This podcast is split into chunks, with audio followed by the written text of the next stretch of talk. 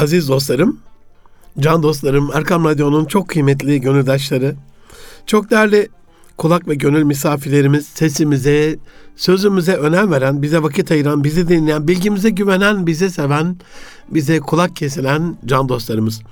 Hepinize Erkam Radyo Çamlıca Külliyesi'nden sevgiyle, saygıyla, duayla, muhabbetle, hürmetle selamlıyorum.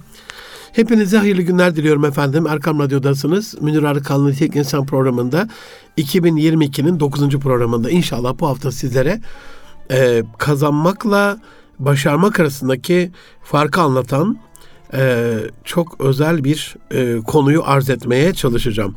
Aziz dostlarım bize ulaşmak isterseniz nitelikli insan et erkamradyo.com e-mail adresinden et Munir Arıkan ve et Erkam Radyo tweet adreslerinden bize her daim ulaşabilirsiniz. Sesiniz, sözünüz, e, geri bildiriminiz, feedback deniyor buna. E, şikayetiniz, öneriniz, tavsiyeniz her zaman başımızın tacıdır. Teveccühlerinizi bilmek de bizi motive ediyor.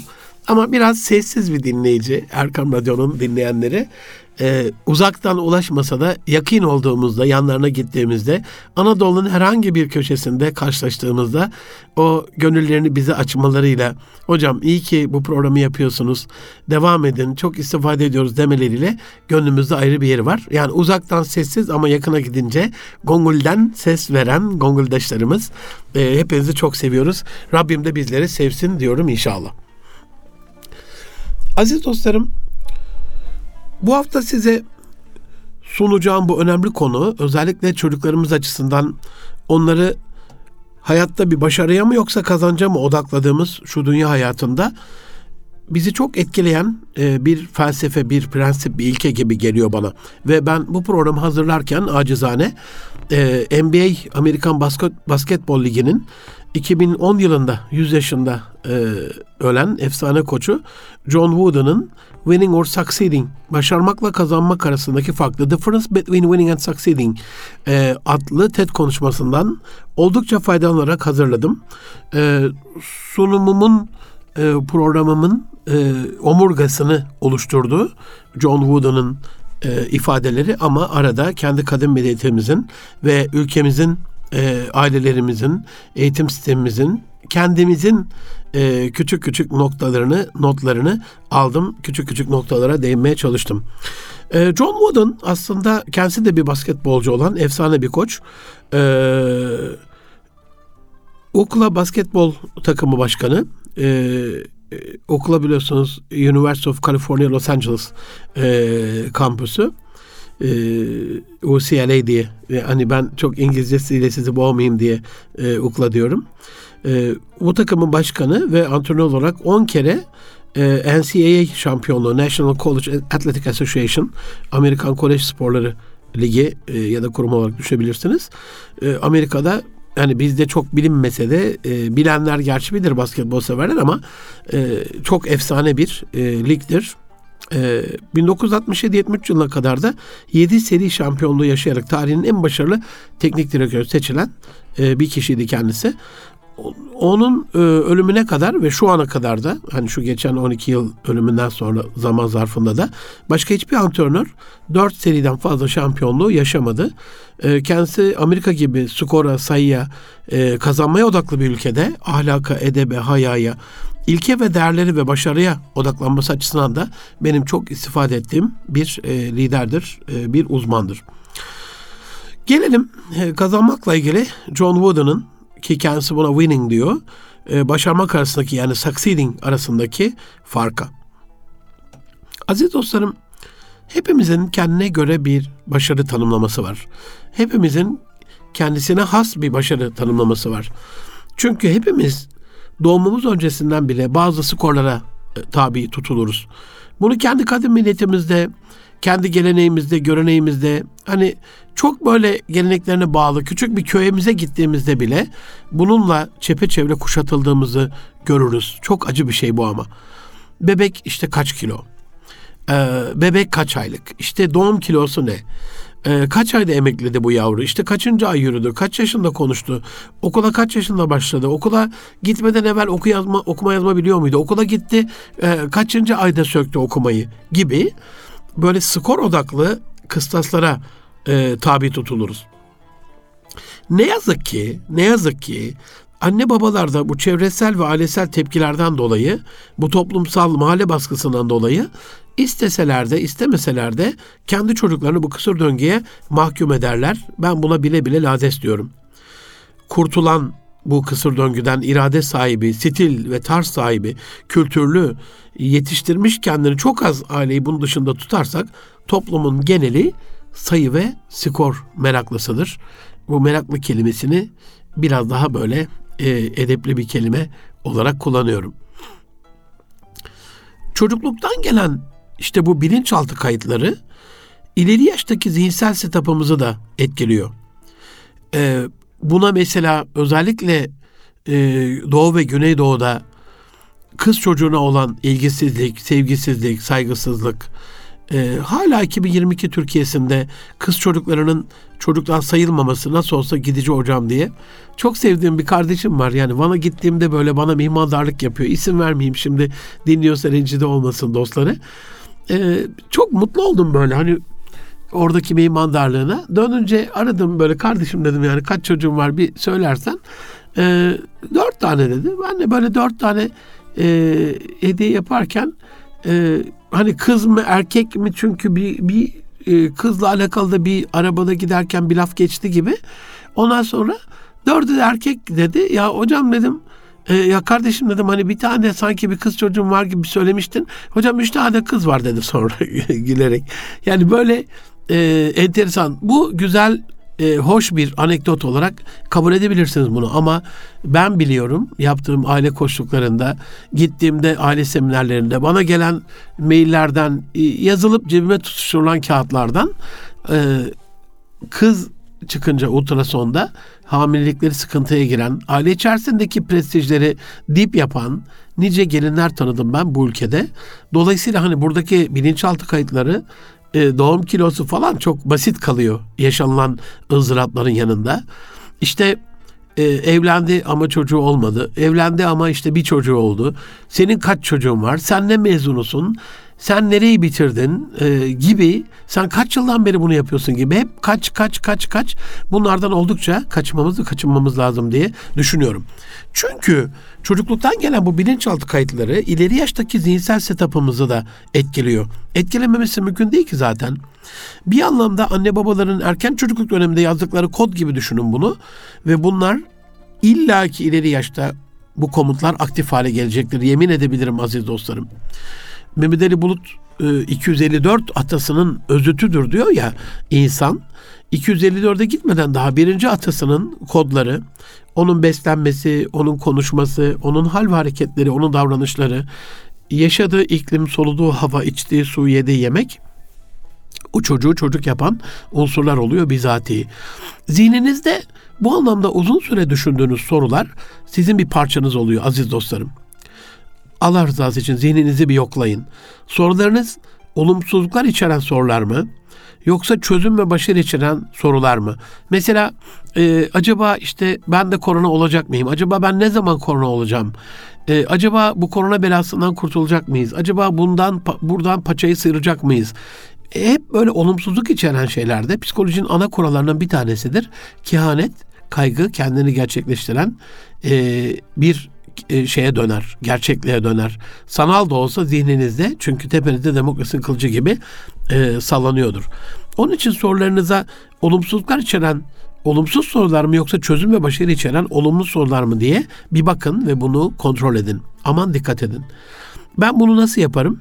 Hem olumlu hem olumsuz bir sorudur. Hani ben bunu nasıl yaparım? İçinde hani action, e, aksiyon ifade eden bir şey. Ama ben bunu nasıl yaparım? Boynunuzu bükerek soruyorsanız ben bunu nasıl yaparım? Yapamam ben böyle bir şey gibi olumsuz bir soruya da döner. Ama daha iyisi beyni böyle tuzakta bırakmamak adına, beyne komututan vermek adına ben bunu nasıl daha iyi yapabilirim? Ya da bunun daha iyisini ben nasıl yapabilirim? Ben bunun daha iyisini bir an evvel nasıl yapabilirim? Bu, bu da bir soru. Bu konuda adı dünyada dost düşman en çok tekrar edilen hele şu günlerde e, Rusya-Ukrayna savaşında e, en çok anılan isimlerden birisi haline gelen Selçuk Bayraktar kardeşimizin başarısının e, ben bu sihaların en iyisini nasıl yapabilirim sorusuyla başladığını da hatırlatmak isterim sizlere. Can dostlarım, kadim kültürümüz, kadim kültürümüz, kadim kültürümüz bunu hep kullanıyoruz. Büyük İslam medeniyeti, büyük Osmanlı uygarlığı ve hep böyle anekdotlar anlatılır, menkıbeler anlatılır. Ayet-i kerimelerden, hadis-i şeriflerden örnekler verilir.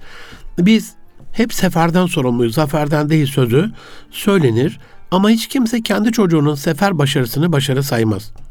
Onun için hep sınav, sınav, sınav, sınav, e, dershane, etüt, testler, e, skorlar, sayılar hep kaç sorusuyla geçiyor bence hayatımız.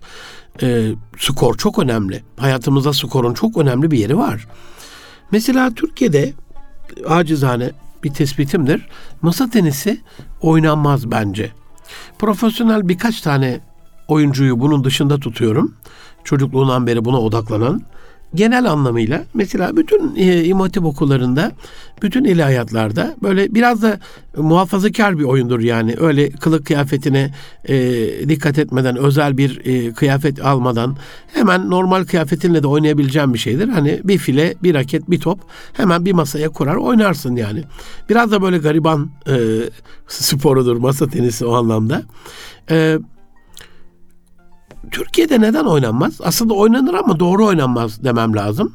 Çünkü raketi eline alan herkes karşıdaki kişiye, arkadaşına, tanıdığına, tanımadığına hadi bir maç yapalım der. Hiçbir zaman yani 55 yaşında bir kardeşinizim gel şunu öğrenelim diyen bir rakibe hiç rastlamadım. Gel biraz daha iyi işte biraz daha e, küt vurmayı öğrenelim mesela e, işte biraz backend yapalım, biraz forehand yapalım, biraz falsolu, biraz servis çekme. Düşünsenize 10 bin defa bir servis çekseniz birbirinize ilk atışta çok önemlidir servis masa tenisinde. E, oyunun gidişatıyla alakalı, oyunun o kıvraklığıyla alakalı, o topun masada gidip gelmesiyle alakalı çok çok önemlidir. Ama bizim zihnimizde maç demek skor demektir yani. Yani aslında bu skor nedir? Kendisinden eee kendisinin karşısındakinden daha iyi olduğunu gösterme hastalığıdır. Üstün çıkma hastalığıdır.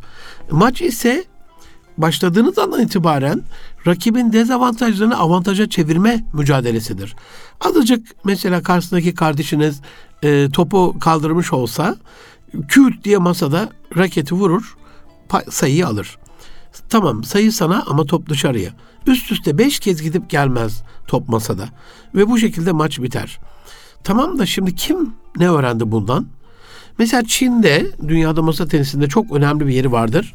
Çin'in 4 yaşından itibaren e, masa tenisi oyuncular için e, yapılan antrenmanlarda, masa tenisi oyuncusu yetiştirme antrenmanlarında ilk hedef 10 bin vuruşa kadar topu masada tutmaktır. Önce biraz yüksek olur, top yükselir, 1 metre yükselir, yarım metre yükselir, 20 santim, 10 santim, 5 santim sonra 1 santime düşer. Öyle öyle oynanır ama 4-5 yaşında çocukların bir, birkaç yıl içerisinde ne hale geldiğini zehir gibi bir oyunla inanılmaz muhteşem bir zevkli maç izlersiniz. Mesela ilkokul çocuklarının maçları efsanedir. Hani büyükleri zaten çok inanılmaz oynuyorlar ama işte alın size bir sefer felsefesi. Ee, zafer felsefesi nedir? Ee, kaç kaç. Kim yendi? Hemen bir de şimdi toplumsal baskı. iki kişi böyle e, sayıyı içinden saysa bile kaç kaç diye gelip yancılar böyle sorarlar hemen. Oyun biter. Diyelim ikiniz de başınızı önünüze eğip masadan ayrılın söylemeyin. Rahat bırakmazlar. Kim yendi? Skor kaç kaçtı? Hep böyle bir çevre baskısı vardır. Dolayısıyla lütfen hayatınızı zafere göre değil sefere göre kurgulayın aziz dostlarım. Çocuklarınıza bu açıdan bir daha bakın. Kazan, çünkü kazanmak mı başarmak mı arasındaki ilk ilişki e, erken çocukluk dönemimizde anne baba ve diğer akrabalarımız tarafından hafızamıza kazılıyor. Kazanmak mesela kimi daha çok seviyorsun sorusundaki gizli öznedir kazanmak. Kimi sevdiğimize göre değil, sorana göre puanlandığımız ve değerlendirdiğimiz ilk sınavımızdır bir anlamda. Masum gibi görünür, biraz da çocuğun üstüne gidilir. Halbuki yaşıyoruz işte ailede hayatımızı. Şeytanın aklına karpuz kabuğu düşürmenin alemi yok yani. Bırakın birader kendi halimizde şöyle bir hayatımızı yaşayalım, çocukluğumuzu yaşayalım. Ama hani bundan nemalanan e, eşine göre üstün çıkma durumunda olan bunu maalesef zaman zaman e, torunlarımıza karşı da biz e, dedeler, babaanneler, anneanneler olarak, nineler olarak yapıyoruz.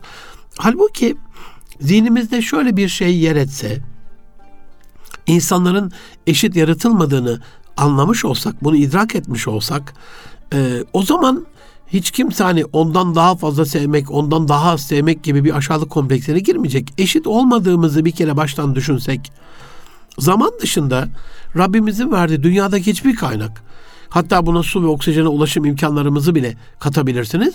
Asla ve asla eşit değil aziz dostlarım. İnsanlar kendilerinden önceki 254 atasının süzülmüş özütü ise ya hocam şimdi atalarımızın yaptıklarını nasıl yaşadıklarını bizim hayatımız etkisi nasıl olur diye e, ilahi adalet bunun neresinde diye ne olursunuz itirazcı olarak dinlemeyin. Mesela buna itiraz eden dostlarıma ben genleri hatırlatmak isterim. Neden kısa boylusunuz? Neden uzun boylusunuz? Neden zekanız bu düzeyde? Neden uzun ya da kısa ömürlüsünüz? Ya göz renginiz? Bağışıklık sisteminiz? Alerjik durumunuz? Neden bazıları 2-250 doğarken bazılarımız 3 kilo 750 gram doğuyor? Hastalıklar imtihan vesilesi bunu kastetmiyorum. Ee, normal genetik varlığımızdan bahsediyorum. Üstelik hani hastalıklar bunun dışında diye, derken kalp, damar, karaciğer, böbrek vesaire birçok hayat organı hastalığı ilgili de büyük oranda karar verici şey genlerimiz. Yani geçmişte atalarımızın nasıl yaşadığı bizi etkiliyor. Bize bir etkisi var. Bunu bir parantez açıp şu idraki zihnimize canlandırmamız adına bugün yaşadığımız bir hayat hani söylüyorlar ya ya beden benim bedenim, karar benim kararım gibi böyle çok böyle gayretullah'a dokunacak laflar sokaklarda duyuyoruz, görüyoruz ya aziz dostlarım. Öyle değil. Bunun öyle olmadığının en büyük ispatı işte budur. Bugün yaşadığınız bir hayat sizden sonraki 253 yavrucağın ailenin hayatını etkileyecektir.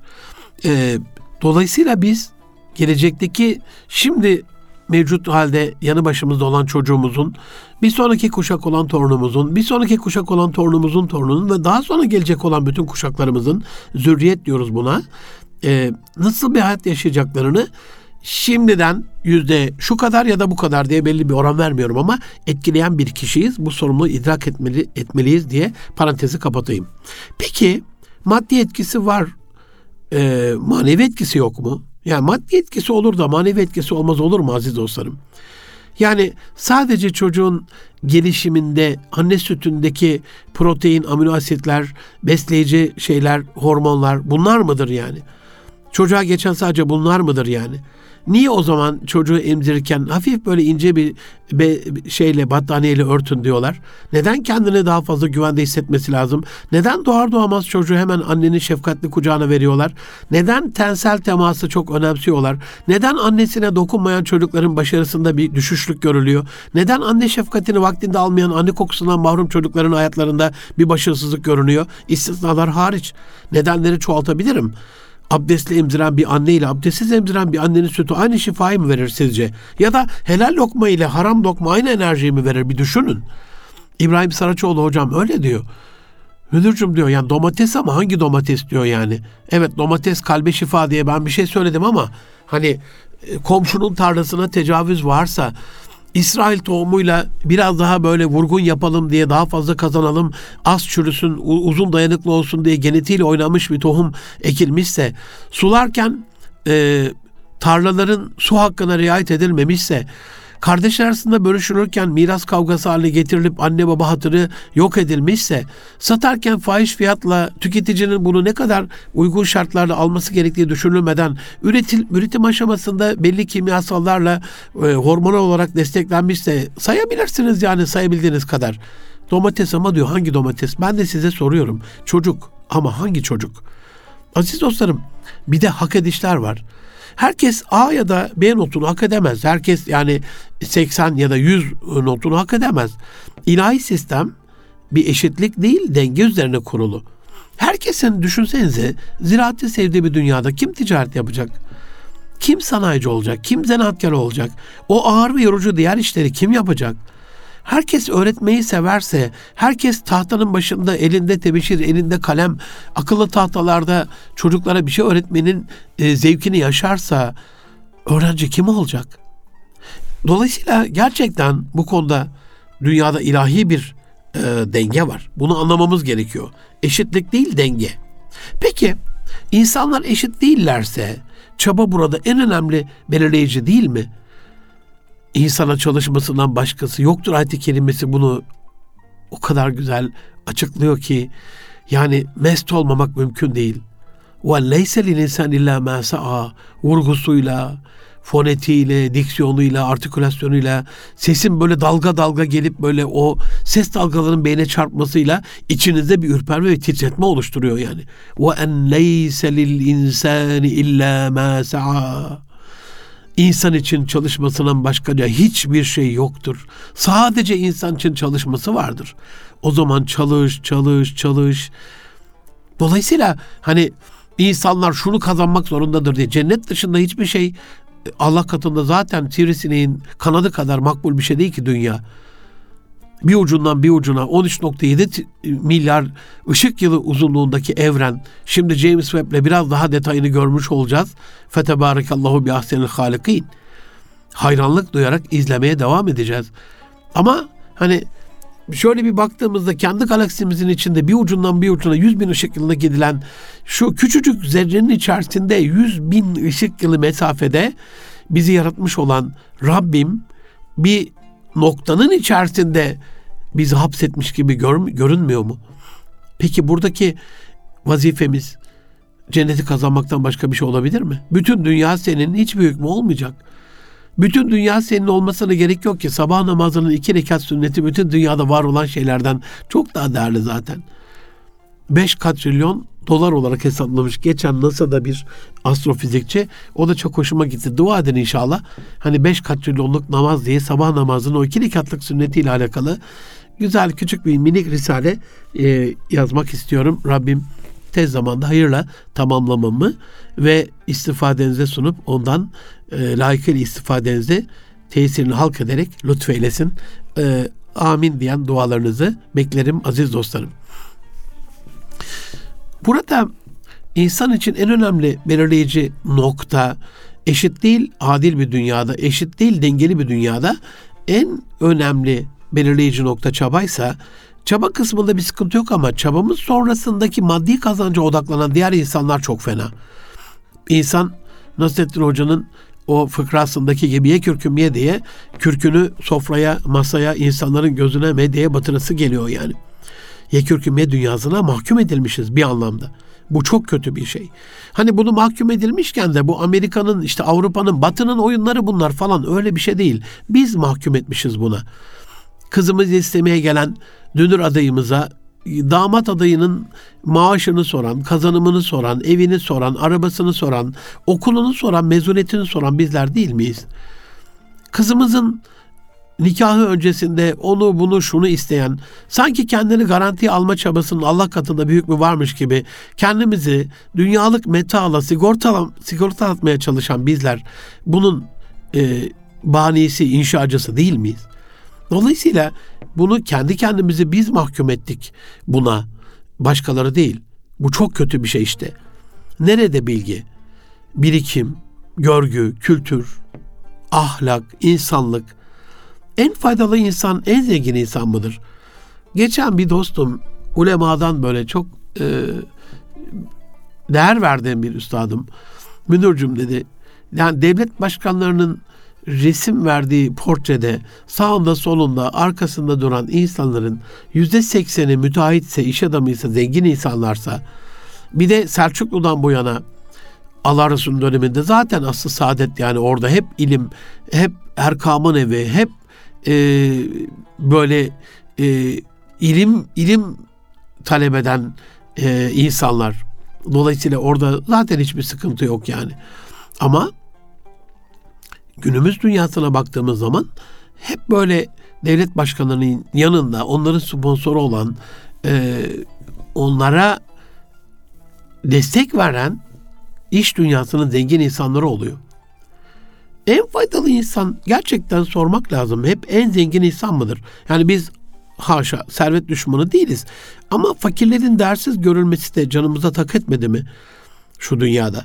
Hep en itibarlı olanlar, devlet başkanlarının gözdesi olanlar zenginler.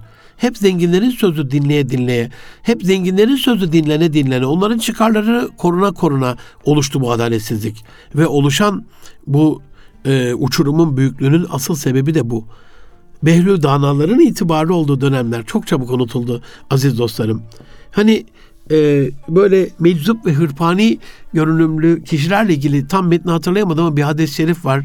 Hani sanki insanların böyle değer vermediği, itibarsız görünen nece o tür, o kıyafette, o kılıkta, o düzeyde insan vardır ama yani Allah'a bir konuda yemin etseler Allah onları haksız çıkarmaz gibi hatırlıyorum. İnşallah bir ara bakar e, tam metnini size arz ederim. Yani insanların itibarlı görmediği meczup insanlar itibarsız ve değersiz insanlar mıdır yani? Hiç özlü bir sözleri yok mudur? Hiç böyle e, tam taşı gediğine koydukları, sizi sarsan e, sanki gayipten haber verircesine size bir hakikati haykıran cümleleri yok mudur yani? Onun için hani yönünüzü e, feiza faragta fansab ve ila rabbike fargab ayetince hani hemen bir nasibimizi arayıp çalışmak, dikilmek, dingelmek, Anadolu tabiriyle ayağa kalkmak, verilen kumaştan bir şeyler dikmek, e, o nasibin içindeki o pasif görünen şeyde aktife dönmek, daha böyle değerli aksiyon insanı olmak bizim hayatımızda çok daha değerli. Ve yönümüzü mutlaka Rabbimize dönmek, ona yöneltmek. Kıblemizin Kabe olması. Başka da bir gidişat yok zaten. Hepimiz her nefis ölümü tadacaktır ayet kelimesi çerçevesinde. Öleceğiz. Kimse baki kalmayacak dünyada. John Wooden 30'lu yıllarda diyor birçok okulun mezunları biz bütün maçları kazansak da ukla olarak diğer takımları farklı yenemediğimiz için bizi yadırgarlardı. Yani e, Kaliforniya Üniversitesi Los Angeles e, kampüsünün basketbol takımı e, fark atmalı yani. İşte bu hep skorun peşinde olan, e, artistliğin peşinde olan, ondan sonra yani normal bir şekilde e, basket topunu potaya bırakmanızdan e, haz almaz seyirci. İlla bir smaç atacaksınız. İkilik ikilik gidersiniz ama illa bir üçlük atacaksınız. Hatta en inanılmaz bir vaziyetteyken üçlük atacaksınız. Hep böyle e, artistik, reklam kokan hareketler gibi geliyor bunlar bana. Ve John Wooden da diyor zaten ben de bu düşünceyi yadırgadım diyor. İster İngilizce'de nottan, ister spor müsabakalarında puandan daha farklı ve daha değerli bir şeyin e, fikrini ileri sürmek istedim diyor öğrencilerime. Bizim çocukluğumuzda aziz dostlarım karnelerimizin sağ tarafı vardı. Ee, biz sağcı insanlar, hayır sahibi insanlar. Siyasi tercih olarak söylemiyorum bunu. Gerçekten e, Allah'ın tarafında olan hani şeytan solda Müslümanlar sağdaysa böyle bu anlamda söylüyorum. E, o sağdaki karnenin sağındaki kısma çok önem verirdik. Ve inanın o dönemde büyüklerimiz karneleri aldığında sol taraftaki skorlara değil sağ taraftaki yazılara bakarlardı. Hal ve gidişat nasıl, arkadaşlık nasıl, temizlik nasıl, disiplin nasıl, düzen nasıl, arkadaşlarla iletişimi nasıl, okuldaki sınıftaki uyumu nasıl. Dolayısıyla buna bakıp aşağı küçücük bir not yazardı. Bence o karnenin sağ tarafında ortalardaki küçük dikdörtgenin içerisindeki el yazısıyla yazılmış o küçük görünen öğretmenin notu var ya hayatta ne olacağımızın en büyük işareti. Ah veliler oraya odaklansa. Ama hep sol tarafa bakılıyor.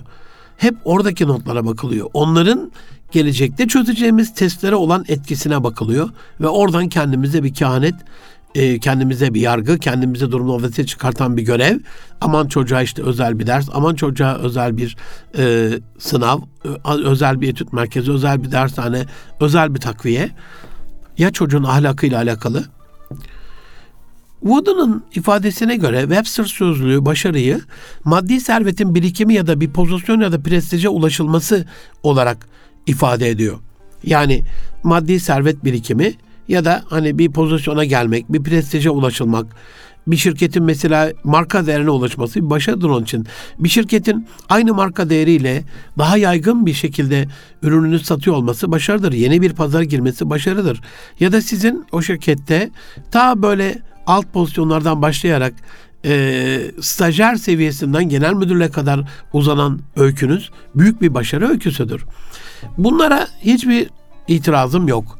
Ama e, asistanlıktan genel müdürlüğe uzanan yolda hep başkanlığın sırtına basa basa, hep hak yiye yiye, hep insanların ahını, kadrini ala ala yükselip genel müdür olmuş bir insanın insanlıktan nasibini almamış olmasının onu yekürküm ye genel müdürlük kıyafeti altında görülmeyişine itirazım.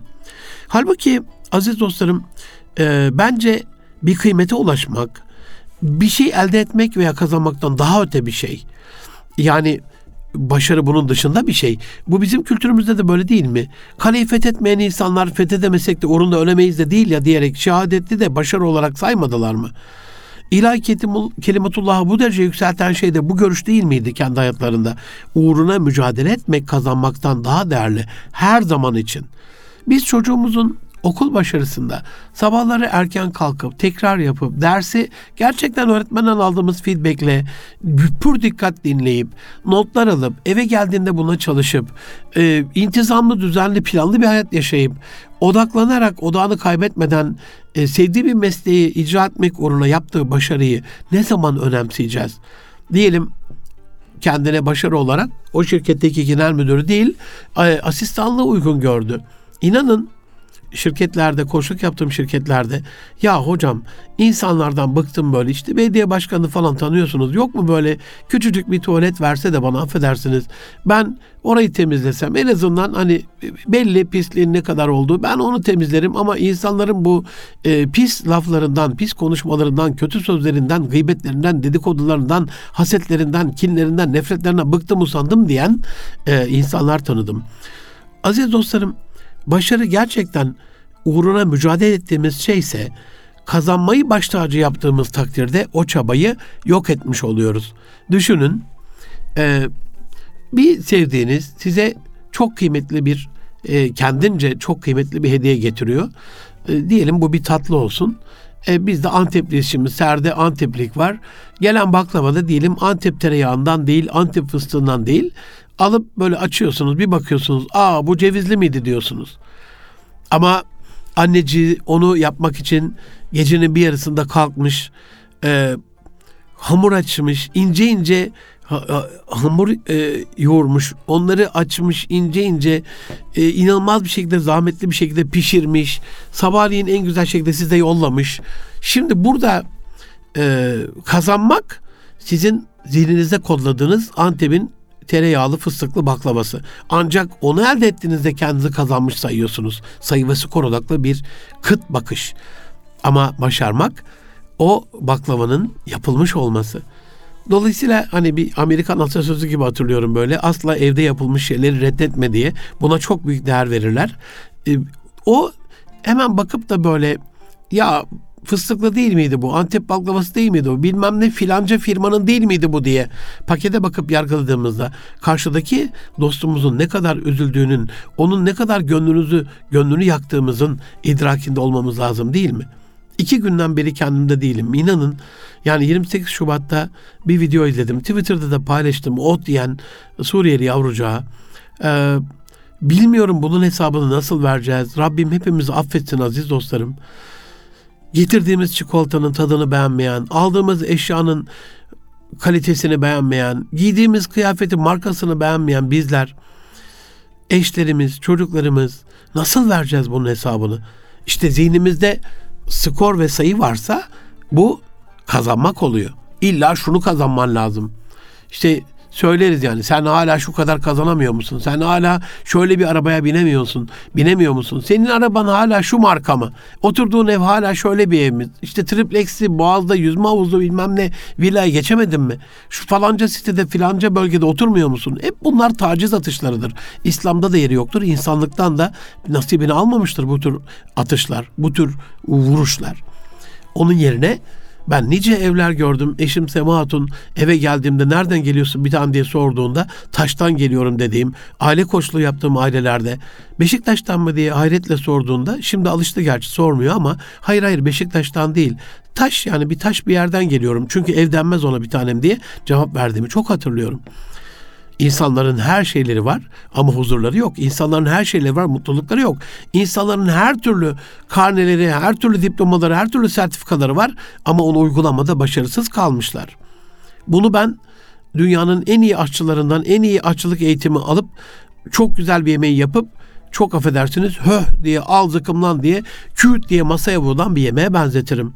Hayatımızdaki nezaket, hayatımızdaki zarafet nerede acaba? Dolayısıyla e, biz, biz başkalarından daha iyi olmakla ilgili değil, kendimizin bugünkü halinden daha iyi olmakla emrolunduk. İki gün eşit geçen ziyandaysa, helikel müsevvifun erteleyenler helak olmuşsa, beşikten mezara ilim her Müslümana, mümin ve mümine, kadın erkek herkese farz ise biz ilim yolculuğunda bana bir harf öğretenin 40 yıl kölesi olacaksa e, her dem taze doğarız bizden kim olsanız diyen Yunus'un o güzel gönlünce bir adım ileri bir basamağı yukarı Kaizen felsefesiyle hayatımızı az öncekinden çok daha uygun bir hale getirmekle mükellefiz. Onun içindir işte İnşirah suresindeki feyza farahta fansab bir işi bitirdiğinde kalk doğrul hemen hemen öbür işe. Halbuki kutlama vardır yani batıda. O haydi eller havaya la ilahe illallah bir hayat. İşte havai fişekler, şampanyalar, şunlar bunlar, törenler, başarı nutukları bizde Allah lütfetti. Et tevfiku min Allah. Başarı Allah'tandır. Allah lütfetmese ben zaten bunu başaramazdım yani. Allah'ın lütfuyla oldu bu. Koca Fatih'in şu koca şehri fethedip bir büyük çağ kapatıp bir yeni çağ açması onun mütevaziliğinin e, gönderde kalmasını asla etki etmemiştir. Yani yine mütevazi kalabilmiştir. Yine boynunu bükebilmiştir hocası Akşemseddin'in huzurunda. Yine ona tabi olabilmiştir. Onun kararlarına uyabilmiştir aziz dostlarım. Dolayısıyla amacımız Mesela bazen kardeşler yarıştırılır evlerde. Bazen sınıfta öğrenciler yarıştırılır. Yani yarış bu çağın ruhunda var. Yarış yarış felsefesine kar, tamamen karşı değilim. Ama bu e, insanların karakterini, kimliğini, kişiliğini bozan bir yarışsa dün böyle e, Twitter'da bir şey paylaşmışlardı. İnsan beyninin yüzde yüzünü kullansa nasıl olur diye. Epey güldürdü beni böyle. İki arkadaş böyle yüzme havuzunda atlıyorlar. Yüzme yarışı yapacaklar. E, 100 metre bir şey, 50 metre bir şey düşünün. Bütün canlıraş böyle bir şeyle, eforuyla e, ikinci arkadaş böyle yüzmeye çalışırken birincisi hemen atlar atlamaz çıkıyor. Havuzun yanından koşarak en başa gidiyor. Cum diye dalıyor. Ondan sonra havuzdan çıkıp şöyle bir bakıyor havuzun kenarına tutup elini böyle kafayı kaldırıp öbürü o kadar çabayla çabayla geliyor şaşırıyor ya nasıl oldu bu? İhaleye fesat karıştıran iş adamımızın bundan bir farkı var mı? Betonu yeteri kadar e, betonunda çimentoyu kullanmayan, betonun içerisinde ucuz oluyor diye Marmara kumunu, deniz kumunu kullanan, onun içerisindeki deniz kabukları yok olup binaları depremde tuz buz eden müteahhit bundan çok mu farklı sizce? Ya da hastasının organlarını suistimal eden doktorlar ya da bizim gibi sözde kişisel gelişim uzmanları, insanlara yalan yanlış bilgiler veren meslektaşlarımız bizler Allah'a sığınırım onun için sürekli uyarılarınıza muhtacım, sürekli düzeltmenize, doğrultmanıza muhtacım, sürekli eleştirmenize muhtacım. Geçen Bursa'da e, bir seminer yaptık. Elhamdülillah ikincisini gerçekleştirdik. Bursa Medeniyet Okulumuzun her her ay bir tane devam ederek 12 aylık bir program. Her ayın son haftasında Bursa'da elhamdülillah böyle faaliyetimiz var. E, seminerden sonra baktım 2-3 tane çok böyle nazik, çok kibar, çok sevdiğim can dostlarım. Ya Münir hocam hani inşallah e, üzmeyiz, kızmazsın bize biliyoruz ama böyle hani nasıl söylesek telaşındalar. Can dostlarım dedim ben nasıl gelişiyorum? Şimdi seminerden diyelim 300-500 kişi çıktı. Herkes alkışlıyor. Herkes süpersin Münir hocam harikasın. Seminer dedim böyle olur. Bu beni nasıl geliştirir ki? Bu beni sadece toprağın altına atan, kibre boğan, gurura boğan, Allah katında da benim melun olmamı sağlayan bir kibir abidesinin zelil ve zillete düşmüş sonucu olabilir. Beni yok eder bu. Beni ne geliştiriyor? Her zaman sizden de programın başında nitelikli insan erkamradyo.com e-mail adresini vermemin tek sebebi bu. Eleştirileriniz bizi güzelleştirir. Eleştirileriniz bizi geliştirir zamana uymakla alakalı bir şey söyleyeceklermiş ki ben zamana uyamayan bir kardeşinizim. Zaman zaman radyoda da oluyor. Çok dakik bir program olmasına rağmen hani tam 40 değil 45 oluyor. Bazen 50 oluyor, 55 oluyor. Allah razı olsun. Ebazer kardeşim, Mehmet abi ayarlıyorlar. E, burada kahrımızı, nazımızı çekiyorlar ama olmaması lazım. Daha dakik e, olmamız lazım.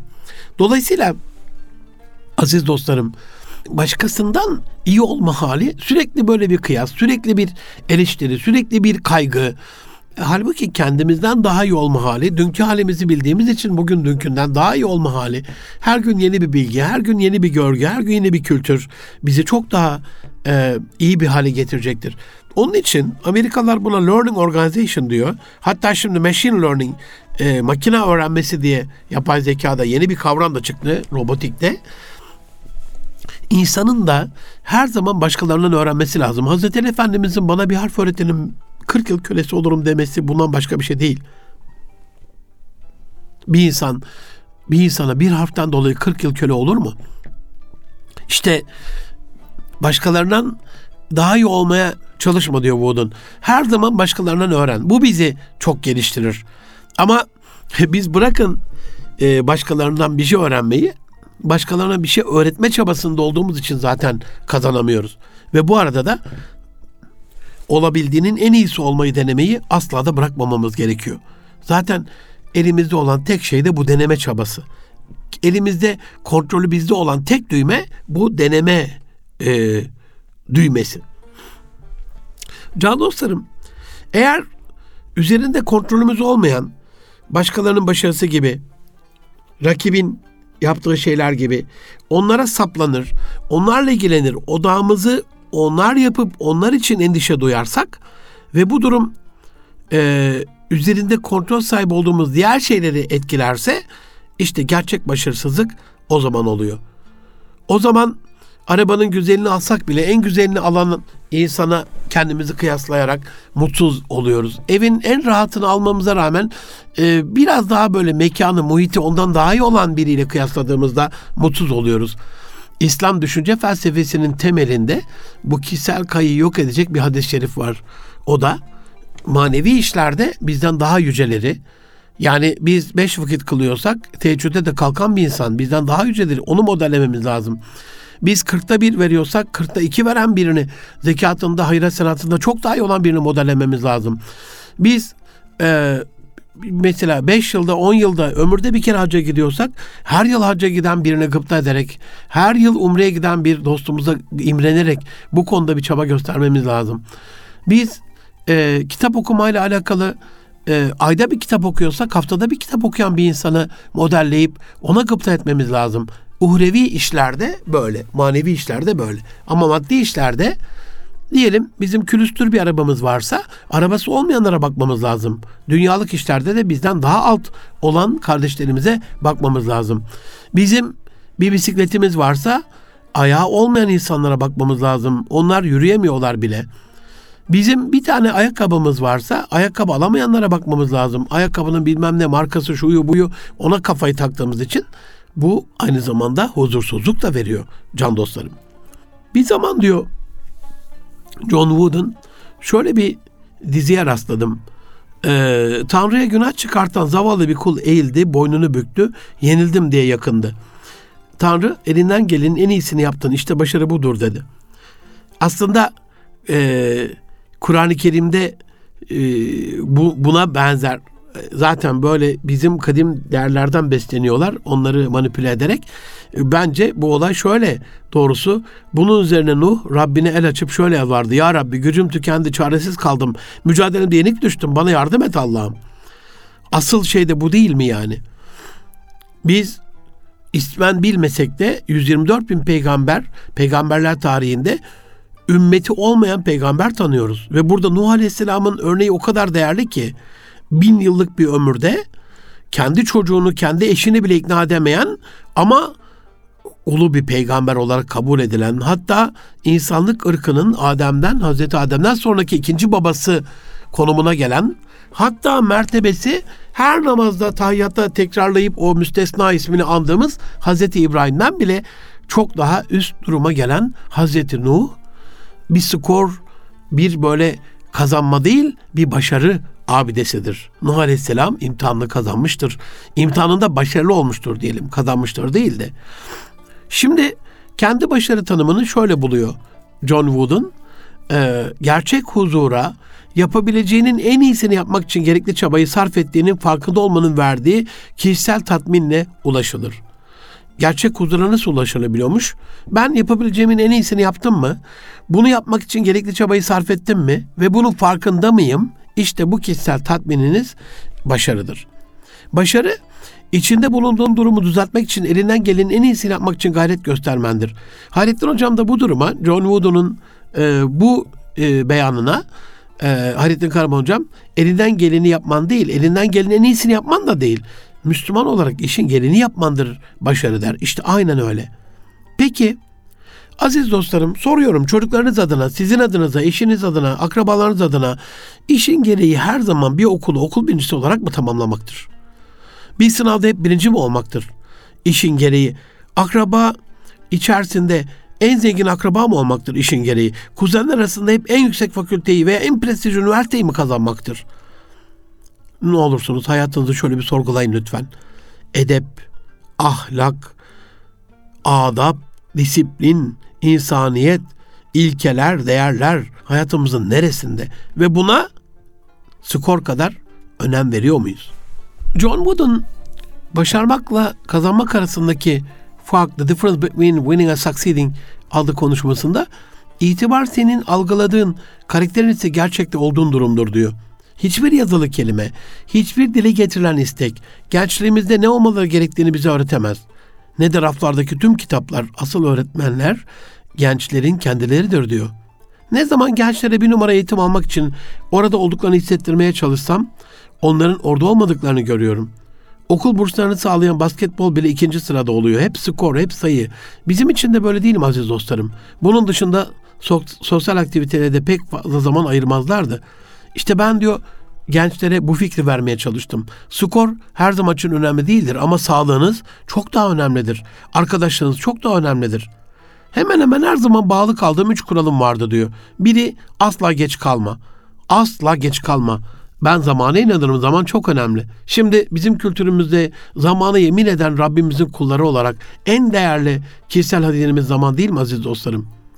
Ve bir yere yola çıkıyorsak oyuncular üstleri başları düzgün ve temiz olmalıdır diyor. Allah Resulü de hırpani kıyafette olan sahabe-i kiramdan birkaç tanesini bu konuda uyardığını biliyoruz.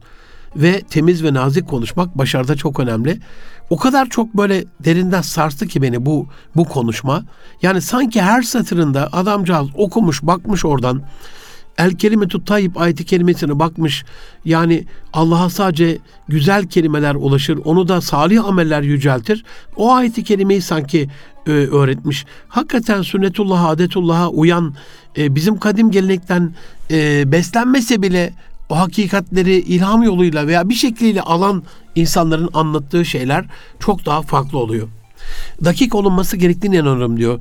Pratikte örneğin zamanda başladığımızda zamanda bitirdiğimizi gördüm. Zamanda başlamanın ve zamanda bitirmenin önemine inandım. Mesela Bursa seminerlerinde benimle ilgili böyle ezile büzile falan arkadaşların dostların söyleyemediği şey buydu. Ben bir zaman fakiriyim. Aziz dostlarım zaman özürlüyüm. Bir de seminerde coşuyorum. Saat koymuyorum. Bundan sonra hani en azından telefonu kurmaya e, karar verdim. E, onun uyarısıyla e, beni uyar saate bakmıyorum diye, diye kardeşime söylemiştim e, oradaki bir arkadaşa. O da saygısızlık olmasın hocanın sözünü kesmeyeyim diye elini kaldırmamış yandı gülüm keten elma. E, planlanan vakitten 40 dakika daha fazla uzun süren bir seminerdi. Bu arada buradan da dinleyen bütün dostlarıma Bursa Medeniyet Okulumuzun müdavimlerinden bu 40 dakikalık gecikme için hayatlarından e, emanet aldığım, çaldığım diyemeyeceğim. İadesi vardır nasıl olsa helalleşiriz. Haklarının helalliğini diliyorum. Ve diğer önem verdiğim bir konu da ağzı bozukluk. Bir kelime de olsa küfürlü konuşursan bugün artık burada bulunamazsın. İstersen takımının en değerli skorer oyuncusu ol. Asla o takımda bulunamazsın. Eğer bir oyunda bunu fark edersem oyundan çıkartırım ve direkt o yıldız o basketbolcuyu yedek kulübesine oturturum diyor.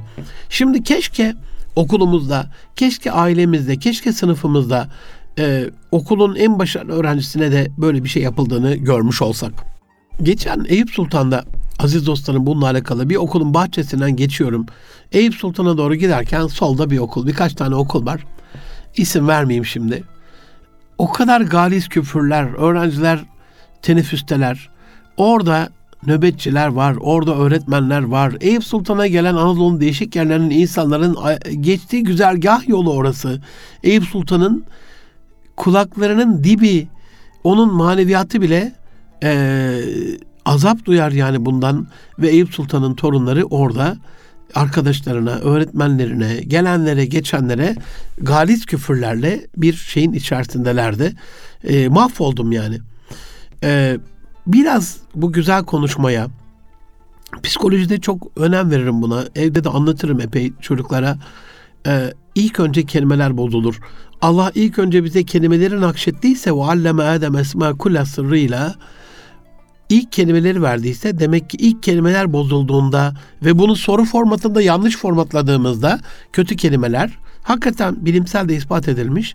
Mesela daha çok kriz oluşturan krize e, krizi besleyen kelimelerle konuştuğunda normal bir cümle bile kursan hani ben çok kaygılı, çok sıkıntıda, bunları da başaramaz bir insan değilim gibi bir şey söylesen bile bir cümlede altı tane olumsuz kelime beyni yoruyor. Onun için olumsuz konuşmayın diyorlar. Daha olumlu konuşun diyorlar ya da daha doğrusu.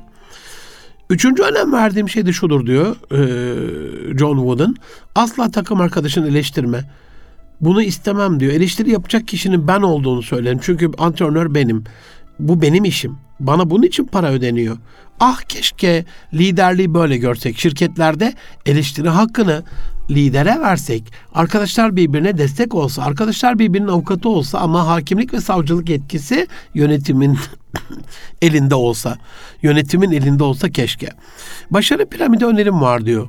Piramitte bloklar var ve her piramidin temel taşları mesela gayretlilik, heves, çok çalışmak, yaptığın işten zevk almak. Yani dört tane e, yapı taşı. Piramidin tepesine geliyorum. Başarı tanımlamama göre en tepede inanç ve sabır var. Yani aşağıda gayret var, heves var, çok çalışma var, yaptığın işten zevk almak var, severek o işi yapmak var. Ama piramidin zirvesine çıktığında orada inanç ve sabır var. İnanmadan yükselemezsin diyor yani John Wooden. Ve sabır göstermeden sonuca ulaşamazsın. Fasabrun cemil diyor Rabbimizde. Ne yapıyorsunuz yapın sabırlı olmak zorundasınız. Sabrınız olmalı. İstediğiniz şeylerin gerçekleşmesine sabrınız olmalı. Üstelik İslam sabrı Batı'nın sabrına göre çok daha farklı bir genetiktedir. Batı'nın sabrı oturup beklemeyi, İslam sabrı ise e, ak, aksiyon almayı, aktif bir şekilde bir şeyler yapmayı, gayret göstermeyi, elinden gelen her şeyin yapıldığından sonra yeni yollar aramayı, gerekiyorsa gemileri karadan yürütmeyi de içerisinde barındıran bir felsefedir. Aziz dostlarım, e, bir takım, bir ülke tamamen bir şirket kendi içinde kazanır ya da kaybeder. Fakat elimizden gelenin en iyisini yapmayı başaramadığımızda aslında sadece oyun kazanılana kadar her şeyini verip hiçbir şey elde edememe testiyle yüzleşmişizdir. Cesaretle ne demek istediğini göstermek, başkaları pes ettiğinde oyuna devam etmek, oyuna devam etmek yani durmamak, gayret eden kupayı kazanır önünde bir hedefin olduğunu hayal etmek. Buna the power of imagination diyoruz yani. Zihninde o kupayı tutup kaldırdığını hayal etmek. O okulu bitirip diplomayı aldığını hayal etmek. O mesleğe girip e, o meslekte katkı sağladığını hayal etmek. Hayallerin öldüğünde umut etmeye devam etmek. Hayalinin e, umut umut yakıtıyla e, beslenmesini sağlamak. Umutlarımız söndüğünde de dua etmek kaybetmek, düşmekten korkmamak, cesurca elimizden geleni yapmışsak, kendi alanında birinden verdiğinden daha fazlası e, fazlasını birisi için isteyebilmek, yani arkadaşımız için de dua ederek onun başarılı olmasını istemek, kaderimizi bizler oluşturuyoruz diyor. Aslında irade cüziyi anlatıyor biraz da. Önümüzde ya da arkamızdaki yolları açanlar ve kapatanlar bizleriz. Yaptığımız bir konuşmayla bilerek ya da bilmeyerek ağzımızdan çıkan bir kelimeyle e, kendi kaderimizi oluşturuyor olabiliriz ya da oluşan kaderde ikili üçlü yolların bir tanesinin tıkanmasına öbürüne yol öbürüne doğru gitmemize vesile olabiliyoruzdur. Bu e, babamın diyor bana verdiği bir şeyi hatırlatıyor. Yakınma diyordu, şikayet etme diyordu, bahaneler uydurma diyordu. Sadece çıkın ve ne yapıyorsanız e, olun, kabiliyetiniz için en iyisini yapın diyor. Aynen bizim için de böyle. Hani e, hatta ayet-i kerimede buyuruyor ki Muhammed'im onların yaptığı seni üzmesin yani e, üzülmeyin, yılmayın ve la tehinu ve la tahzenu ve entum la'alevne in kuntum müminin ayet kelimesi ne söylüyor acaba? E, mahzun olmayın, yıkılmayın, böyle e, ezik büzük halde de durmayın yani. Eğer gerçekten inanıyorsanız, gerçek üstünü sizlerseniz bahanenin peşinde sadece korkaklar, cahiller saklanır diyor mazeret bahanesinin arkasına Hazreti Ali. Benim fikrim Oyunda birisini geçtiğinizde de kaybedebileceğinizdir. Nasıl geçtiğine bağlı. Yenildiğinizde de kazanabilirsiniz. Eğer Elinizden gelenin en iyisini yapmışsınız. Oyundan sonra sadece başınızın dik olmasını isterim. Siz yenilmediniz aslında. Rakibinizi yenin ya da yenmeyin. Bu önemli değil diyor. Gayret ederseniz düzenli olarak yapabileceğinizin en iyisini yapmak için sonuçlar olması gerektiği şekilde olacaktır. Siz yeter ki gayrete devam edin. Sonuçlar herkes her zaman istediğiniz gibi olmazsa asıl olmaları gerektiği şekilde olacaktır. Bu da adetullah, sünnetullah. Ama bir, ben diyor hayatımda bir oyunun skorunun asıl amaç yerine diğer şeylerin yan ürünü olmasını istedim. E, Filozof Cervantes'in önemli olan yolculuğun sonu değil, yolculuğun kendisidir sözünü diyor. Kendime baş tacı yaptım. Ve University of California Los Angeles kampüsünde 10 sezon e, şampiyonluk kazanan, 7 sezon üst üste e, şampiyonluk serisini kazanan bir basketbol e, takımının koçu olarak yaptıklarımızla yolculukta olmaktan hoşlandığım ve oyunun kendisi bir sonuçtu. Ne şekilde e, mükemmel bir oyuncu e, oluşturabilirsiniz ya yetiştirebilirsiniz e, ne isterdiniz diye sorulduğunda ben neden burada olduğunu bilen burada niye var olduğunun farkında olan bir eğitim almak için iyi bir öğrenci her şeyden önce neden orada olduğunu bilen farkındalığı yüksek oynayabilecek karakteri sağlam bir insan istiyordum diyor. Bütün bugün anlattığım e, efsane e, basketbol koçu John Wooden'ın e, kazanmakla başlamaktaki fark e, konuşmasının özeti aslında sağlam karakterli, ahlaklı çocuklarımızın olması, ahlaklı çalışanlarımızın olması. Bugün dünyada da görüyorum ki hızla şirketler için kurumsal değerler, ilkeler, e, prensipler başarıdan çok daha önemli e, itibarımı kaybetmektense diyor para kaybetmeyi tercih ederim. Allah Resulü de bir baba çocuğuna güzel ahlaktan daha daha önemli bir şey, daha güzel bir şey veremez diyor. Karakterli sağlam, başarısı ahlaklı, edepli, disiplinli e, çocuklarımız, çalışanlarımız, e, arka, akrabalarımız, arkadaşlarımız olması temennisiyle hepinizi Rabcelime emanet ediyorum. Gelecek hafta bir başka konuda görüşmek üzere. Hoşça kalın. Allah'a emanet olun efendim.